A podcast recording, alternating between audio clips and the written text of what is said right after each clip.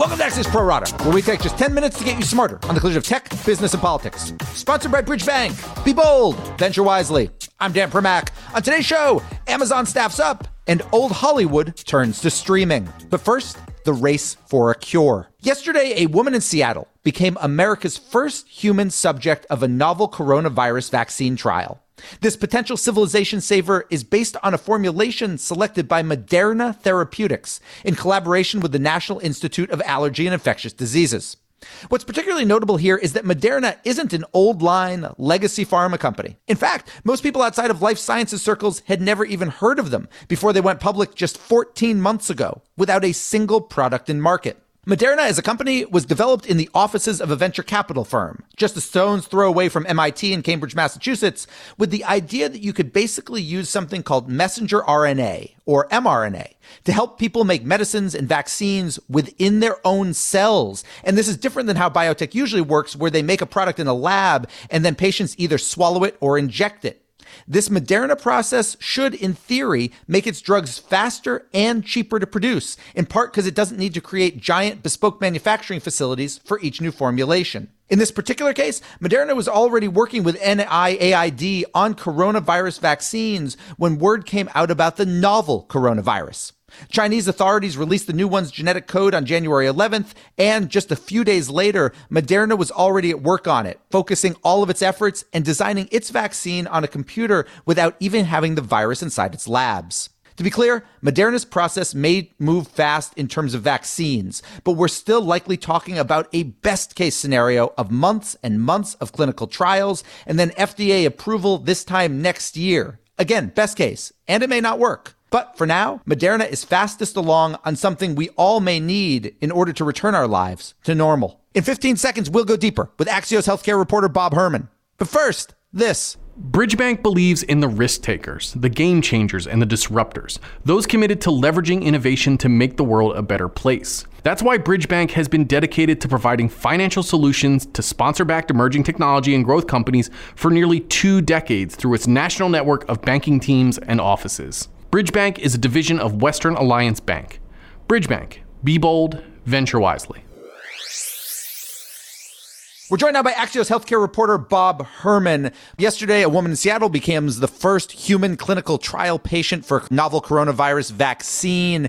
That's the beginning of a phase one trial, but vaccine trials are kind of long processes. So can you walk us through a little bit here, the best case scenario for this vaccine? We spoke with Moderna CEO Stéphane Bancel this morning, and he kind of laid out what could be, you know, a hopeful timeline. Obviously, it's very fluid, so things could change. But phase one you know this is just like any clinical trial this is the first stop. This is the one where you make sure that your drug or your vaccine is even safe. So after that comes phase two and phase three trials phase two you increase the number of patients that get your vaccine and that's to make sure that your drug is both safe and effective and then a phase three is similar, larger sample size, and that's to really hunker down and make sure that your drug, if it works and it meets all the endpoints, that it could eventually be used for commercialization. And Moderna's CEO told us that best case scenario, hopefully they get to a phase three, that kind of main clinical trial by the fall. And so that's when they would start getting that going. And if that goes well, hopefully the phase three trial would run. And, you know, best case scenario, you know, by this time next year, springish 2021 is hopefully when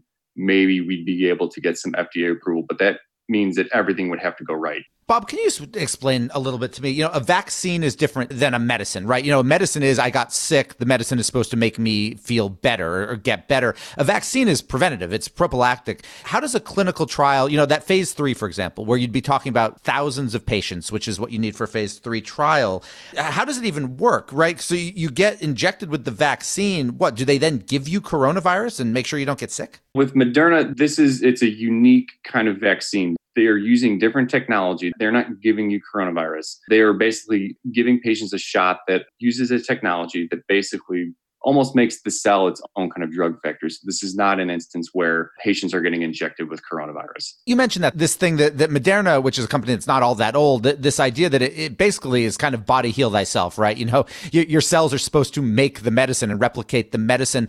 I'm wondering, kind of broader pharma question, if this works, which would obviously be the kind of the biggest, highest profile, you know, top headline vaccine in quite some time, is what Moderna does in terms of drug development, does that become, if not the industry standard, at least are there going to be lots of copycats? I'm sure. I mean, it, this is, we live in a world of copycats, especially in biotech. So if this works well, 100% you're going to see more biotechs doing this. But this is also very hard. Uh, Moderna relies on what's called messenger RNA. It's basically manipulating that, those, those molecules to turn cells to, to fight off any disease. And this has been tried in the past and it's kind of, it was very difficult. So then Moderna tried it, and you know it's also finding out that this is very hard. And I think that's what we're going to be learning from these early clinical trials here is whether this mRNA technology is something that could be replicated on a larger scale. It's still little too early to declare any victory here, but if it does result in any kind of vaccine, especially for one in the midst of a pandemic, then we would for sure see more investment in, in this kind of technology. And one of the things, Bob, I found interesting because you and I were on that call with the Moderna CEO this morning was this idea that last year, I guess he said last November, they had been talking to NIH about this idea. Could they design, develop, and then ramp up manufacturing of a vaccine in case of a pandemic? And they were basically going to do a test run of something like this this year. And then the real thing came. Uh, let's broaden this out a little bit, Bob. There are lots of companies, right? At least working on vaccines, not in clinical trials yet, but working. There's talk this morning that Pfizer uh, and a German biotech might be partnering. Is it fair to say, really, that most large biotech companies are going to be in this space right now, trying to be not just the first one to market, but yeah, trying to be the first one to market?